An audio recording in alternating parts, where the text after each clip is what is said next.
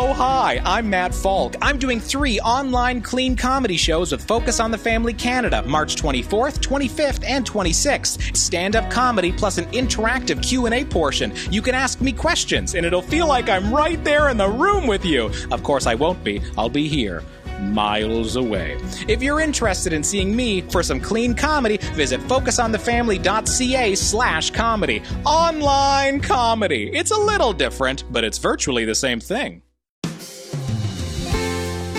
Parent's got a bunch of goals for respect, for love, for kids to use kind words, for peace and quiet around here.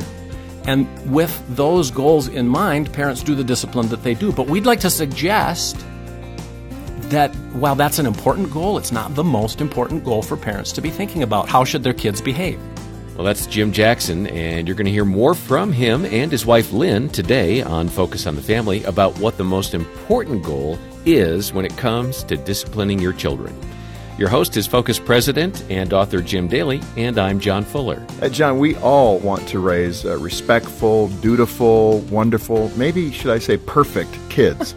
uh, but when they misbehave, uh, we can often feel confused or feel like the formula is not working. And that is so true within Christian homes, particularly, because we want to follow the rules, we want to do things correctly so that we get the right outcome. And sometimes that's hard in parenting because these little tots are born with temperaments of their own, which we can't always manage. So if you're in that spot or you're the grandparent uh, and you're observing this, man, lean in today because this program is going to help you um, do a better job, I believe, in your parenting role. Uh, discipline is hard, but we're going to give you some tools today, I think, to make it easier. And as I said, Jim and Lynn Jackson are our guests, and uh, they lead parenting workshops around the world. They've got three grown children and live in Minnesota. And together they've co authored the book Discipline That Connects with Your Child's Heart. And that'll be the subject of the conversation. you today. could have left that title in half, right? Discipline that connects. yeah, we've, we've, uh, we've, had that conversation. Did you have that already? Oh man, that's good. And let me start here. Um, you know, like I said in the setup, uh, children are born with their own temperament, and their own personalities, and any parent that has more than one child sees that their children are different. If you have two kids like we do, they're quite different. If you have three or four, very different. If you have six, John, like yourself, they're very different. different. So there's this thing between nature or God and what he imprints on a child and then the nurture aspect of it. And I think as parents, we tend to want to overestimate the nurture aspect and we tend to underestimate these little temperaments that uh, are there already. And a strong willed child might be an example, Right. all the way to the compliant child. They seem to come out of the womb that way, right? compliant. They come out compliant for, for the first, maybe not even right for First hour? for the first hour. Sometimes, sometimes they cry. Our, our- one of our children made a mess all over me and all over everything. Not compliant from the, from the word go. So she was sending you a message. right now. And, uh, you know, I want to reflect just a little bit on what you said, Jim, about how parents tend to want their kids to behave. They want their kids to be respectful. They want them to do well. And they put a lot of focus and energy on that, especially in Christian homes. We're taught in the church to raise obedient, respectful, faith filled children, and that's what we want. And so we make a goal in our methods, in our efforts, and in a lot of the things that we read uh, to try to figure out what is that formula to get my child to do what I want them to do. And we think that's the wrong question. a, a better starting question isn't what should I do to manage this behavior, but what's going on? What's going on in my heart? What's going on in the heart of my child? Because those are the things that really determine the end result of the discipline. So if I have a lot of, you know, negative self perceptions about myself as a parent, or I have judgments about my child, um, to unpack that and understand it really can be a huge change in our discipline interactions. Because if I have judgments about my child, they will subtly manifest in my nonverbals, my choice of words, my facial expressions, my tone of voice, and then those messages communicate to my child. Giving, uh, give us an example of what that uh, sounds like, what that feels like, both from the parent standpoint and the child standpoint. Um, we talked about this a little bit, and we thought it would be really fun to do a role play with you guys. Um, not to just say what it looks like, but to show what that might look like. Because uh, as parents armed with this goal of getting kids to behave, um, we've watched you know, hundreds, probably thousands of parents over the years do this. So we're going to do a role play right now. Great, John can be my younger brother. Well, so, so this could get really this could get really messy really fast, um, but that's real life, right? Um, and so uh, you say, I mean, you kind of started to set this up already. You guys want to be siblings. Uh, how old are you, Jim? Uh, well, I'm uh, 55. He's actually older Uh, than in me. your role play. in role play- okay. wait we're not doing What- older you- brother siblings. Why don't we do a hypothetical of, you know, 16 and 14 or something like that, Jim? Hey, John, why aren't you paying mom and dad's bills? They expect you. 16 Oh, and 14. it's younger. Okay, 16 and 16 and 14. 14 Or we might be a could, we could go. We could go sort of teen and preteen. How about if we go just I a like little that. younger? Wherever you'd like to take us, we're willing so to go. Thirteen and ten. Sure. Okay, Sounds so uh, what I think I want to be the 10 year old all of a sudden. I was going to ask what when Jim's inner child comes out, how old does that look? Don't answer that. He's speechless.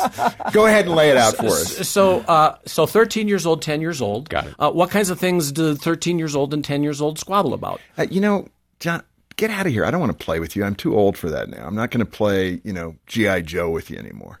Wah.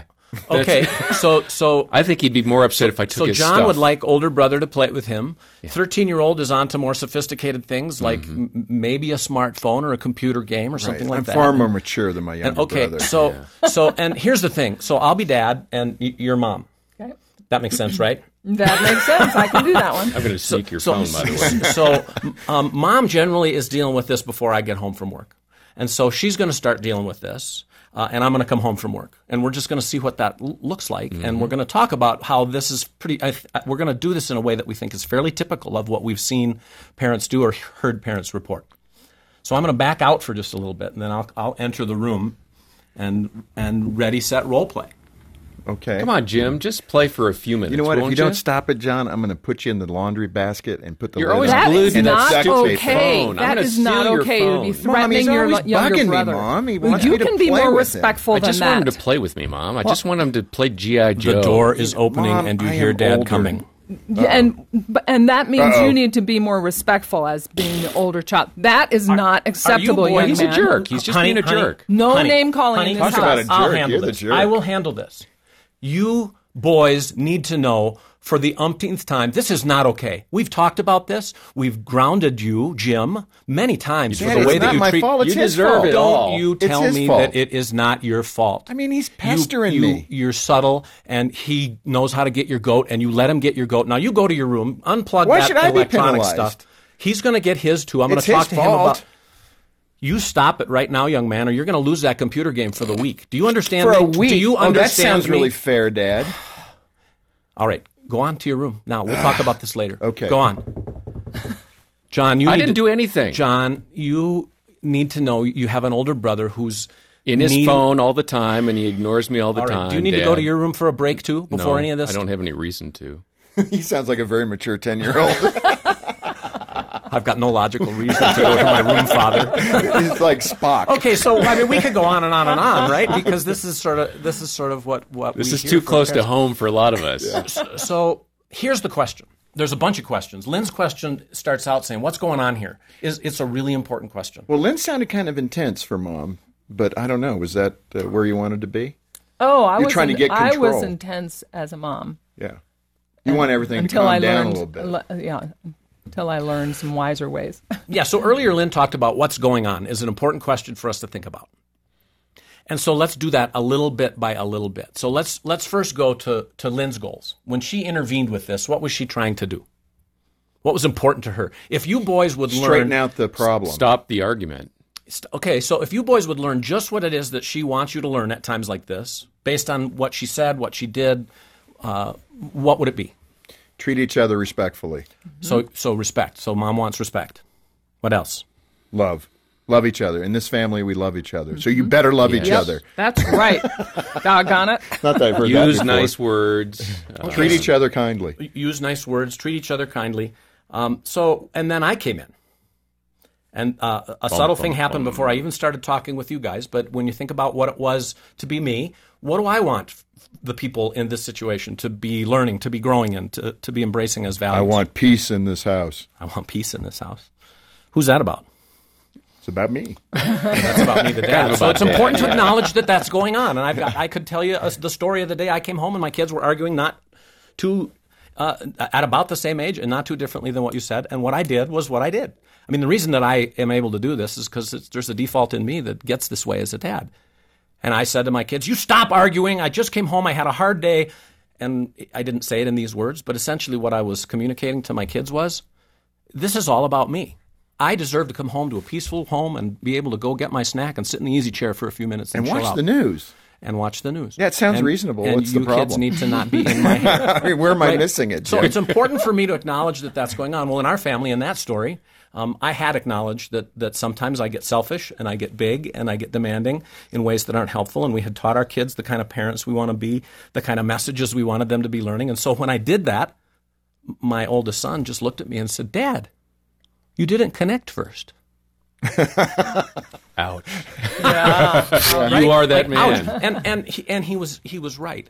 So I mean, when you think about the list of things that parents want to get done, and, and the what's going on that Lynn referred to is a parent's got a bunch of goals for respect, for love, for kids to use kind words, for peace and quiet around here. And with those goals in mind, parents do the discipline that they do. But we'd like to suggest that while that's an important goal, it's not the most important goal for parents to be thinking about. How should their kids behave? okay, now that prompts two questions in my mind. One is, okay, what's the most important goal then? The most important goal is to really be thoughtful about the messages you want to communicate to the child. Kind of those you are blank messages that you want to communicate to them in the midst of the misbehavior. Like you are frustrating me? Well, that's Is that what you want them to? Is that what you want them to get from you? That's I what mean, it's pretty self-evident, right? Yeah, So be that's thoughtful what I was about communicating. that. We don't want so. So here's the question, and, this is really the question that our materials attempts to answer. What are the messages parents want their kids to come to believe is true about them? Well, because what I- out of the abundance of our hearts, our mouths flow. Our kids will behave based on what they believe is true about them, not based on what they've conditioned to do. Because we can condition kids really well in our midst. But if they're conditioned well in our midst and then they go out here into the world, um, they're not conditioned well there and something else emerges. Well, and this is the problem that we're having with our young people, right? They're walking away from the faith when they go off to college, In record whatever. numbers, yeah. record Right. numbers. Yep. But the second question to follow up, you started to lean in that direction. How should it be handled then? Well, how should it be handled is a different question than what beliefs do I want my child to embrace? Okay, so you have these two so, things so, flowing. So we're going to lay a framework out and then invite you as our children to, to interact with this just a little bit. The framework is uh, a framework of four messages that we've sort of determined. I mean, there could be all kinds of. If, if we look to God's Word, Ephesians uh, chapters 1 and 2, just in those chapters where Paul is about to address the church for some behavioral sorts of things, he, he lets them know who they are. And he basically says 27 different you are messages to their kids. Well, that's too many for parents to remember, so we narrowed a list to four. And the four are this You're safe with me because God's at work in me. I'm a work of grace, too. Um, you're loved no matter what. You're God's workmanship. You're called, you're capable to do the good works God prepared in advance that you would do them. And you're responsible. God can't be mocked. You reap what you sow. So what we what our work is all about is helping parents make this shift from going after getting kids to behave as the primary goal to going after how kids believe as the primary goal. A succinct way to say that is simply we shift from managing beha- from a primary focus of managing behavior to a primary focus of mentoring belief, and from those healthy, helpful, God-given beliefs about ourselves, then kids learn to manage their own behavior and walk in wisdom. This Focus on the Family broadcast will continue in just a moment.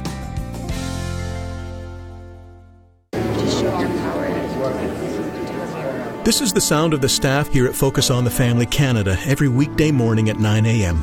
Petitioning God for those with crisis in their marriage, for those who want to become better parents, and those who are lifting up loved ones to the hope that one day they will know the salvation that Christ has to offer. We'd love to hear from you too.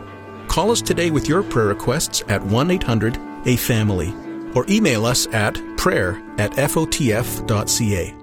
At Focus on the Family Canada, we're always seeking to meet the changing and growing needs of your family.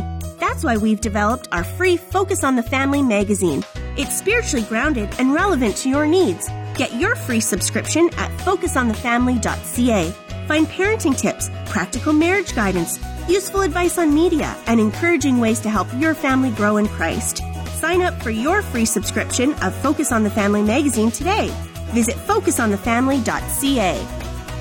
Focus on the Family Canada's Hope Restored Marriage Intensive program is a proven program designed to save couples from the brink of divorce. For over 15 years, Hope Restored Marriage Intensives have helped more than 4,500 couples, and over 80% of those surveyed are still together two years after attending. If you or someone you know is facing a crisis in their marriage, please call Focus on the Family Canada today at 1 833 999 HOPE or visit hoperestoredcanada.ca to find out more. Thanks for listening to Focus on the Family. Let's resume now with the balance of today's programming. Let me hear those four again, Jim, because some people are driving down the Yeah, highway right. and they're going, oh, "That was good," so but I don't super remember. Super succinct. Uh, message number one: You are safe with me. Message number two: You are loved no matter what. Message number three: You're called and capable. Message number four: You're responsible. Yeah, those are good, and we'll post those online. And uh, if you're driving and can't write them down, go to the website and you can get that. Mm-hmm. Uh, let's take those four components then back up to the story Yeah. and apply them. Uh, well, so here's what I'm going to ask you. you. you- So I'm going to give you you 13 and 10 year old kids. Uh, here's we're going to have a conversation right now. Uh, boys, honey, um, and, and you know Lynn would participate in this. We would have talked about it. We decided that as parents, we've been working way too hard to manage your lives. Well, that's for sure, Dad. Well, it's Yeah. easy for you That's to an say. You're amen just on sitting that in one. your room you, on your you phone know what, all buddy? day long, Uh, you- you- and I know that you've known that for a while now, probably, and it's getting at you, isn't it? It has been, for a while. And I I bet you wish that it would be different.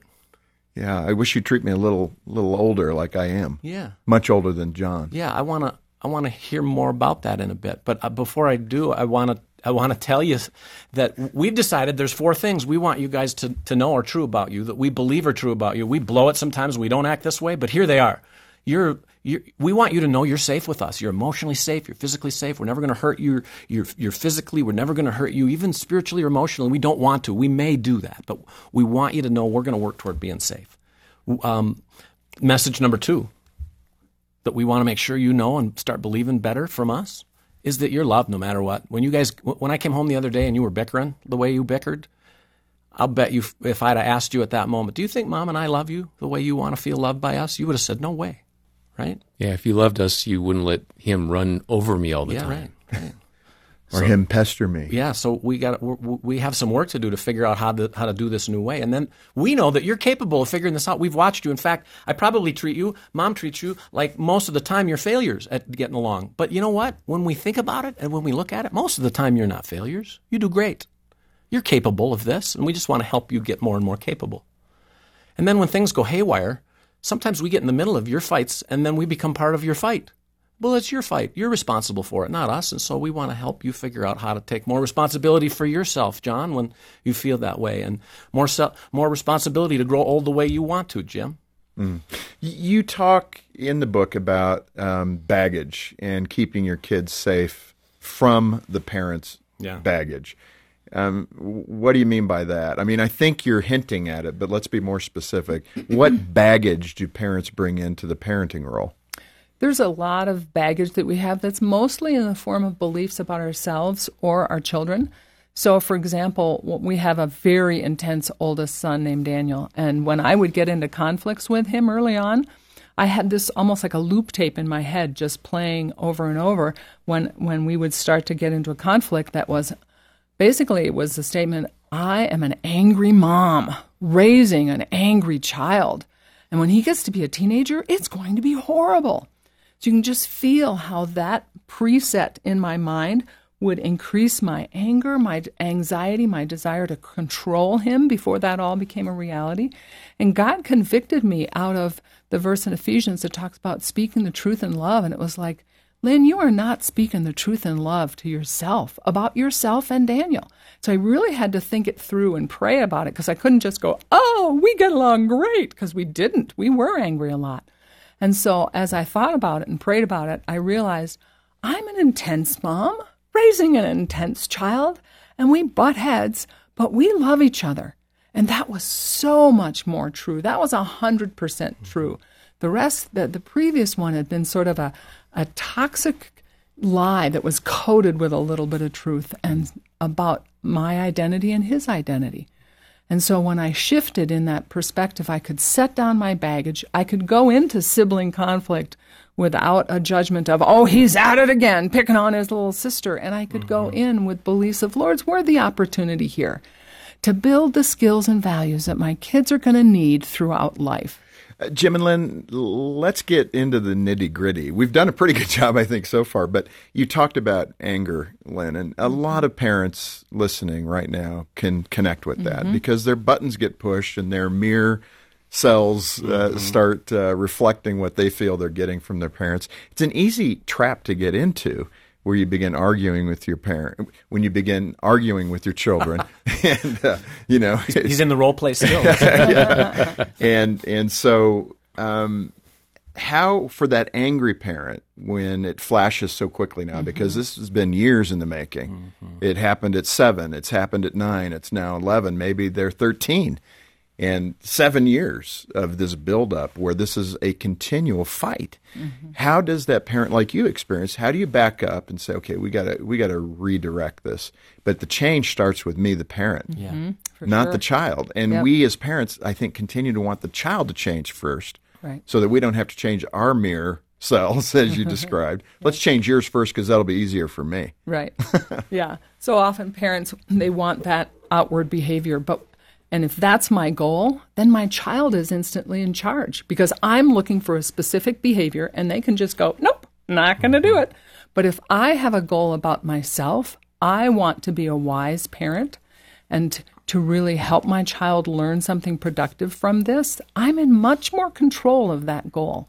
And anger is really about a blocked goal. So if my child just says, no, I'm not going to behave, then that will instantly kick in my anger. But if I have a goal to bring build skills and values, to communicate unconditional love, to help my child take responsibility for th- resolving their conflicts. Those are goals that I can am in much more control of and my anger naturally subsides. One of the scripts that we teach, and we teach a lot, we, we work with parents, we coach parents, and one of the scripts we work hard on helping parents to come to embrace is I can be okay even when my child is struggling. and my child's behavior is not my report card. Mm-hmm. Yeah, that's, that's another yeah, one. Say that. Say that again because that's important. Yeah.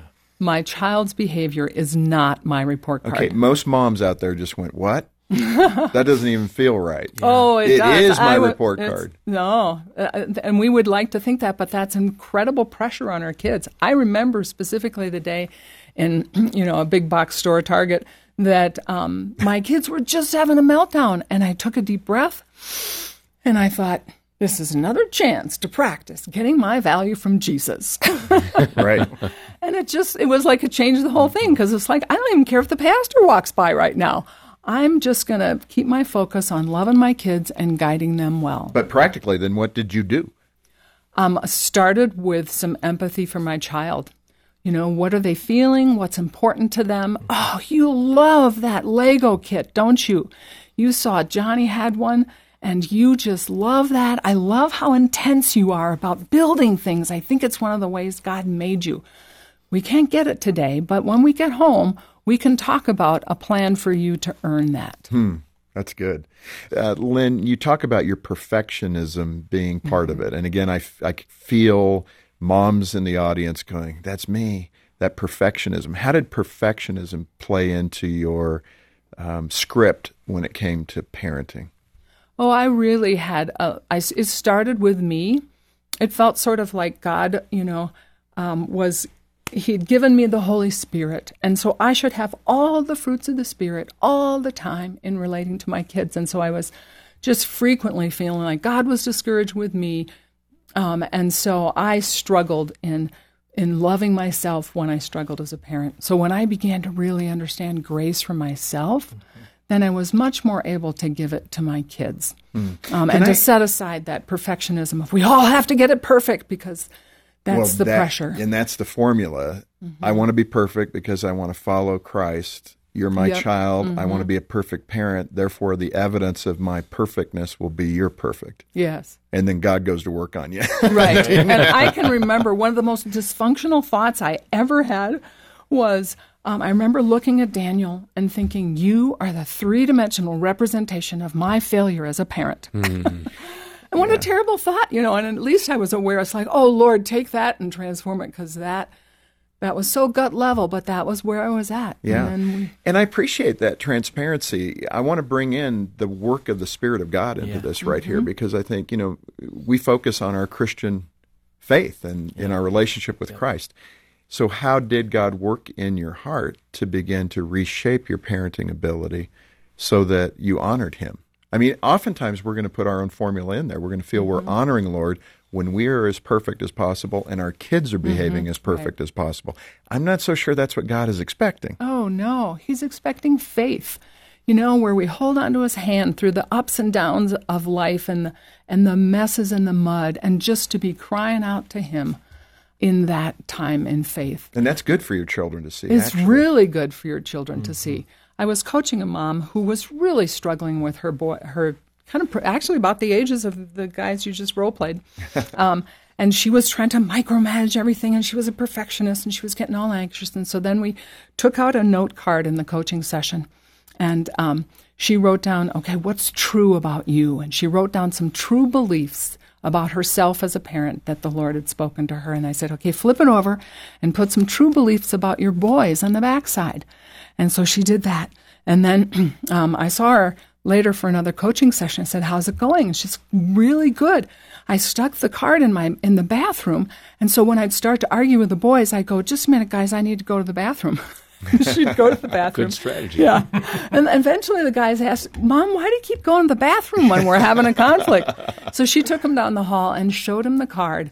And they got a glimpse into true spiritual transformation of bringing the truth of Jesus about us into the nitty gritty mm. messes of family life. Mm. I happened to run into her about five years ago, and she had so much joy in her and in her parenting and her relationships with her boys. And the kids are probably doing a lot better. Oh, absolutely. And that's a good practical approach. And in the book, you talk about slow, low, and listen. Mm-hmm. And we are out of time today, but I want to come back next time and talk about that concept of slow, low, and listen rather than be big, be in authority, be in command, uh, because it, it seems counterintuitive. Can we come back and pick up the discussion there and teach parents how to be low, slow, and listen? You got it. absolutely. Let's do it. Well, we do hope you can join us next time. And of course, meanwhile, uh, stop by our website for resources like the book Discipline That Connects with Your Child's Heart, uh, written by our guests, Jim and Lynn Jackson. And then we have other resources as well, including a free assessment. It's called The Seven Traits of Effective Parenting Assessment, and uh, it takes just a few minutes to fill out. It'll show you some strengths in your approach as a mom or a dad, and maybe an area or two of growth as well.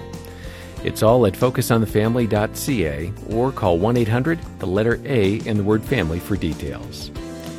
We've got more from Jim and Lynn Jackson next time on this broadcast. For now, on behalf of Jim Daly and the entire team, thanks for listening to Focus on the Family. I'm John Fuller, inviting you back as we once again help you and your family thrive in Christ.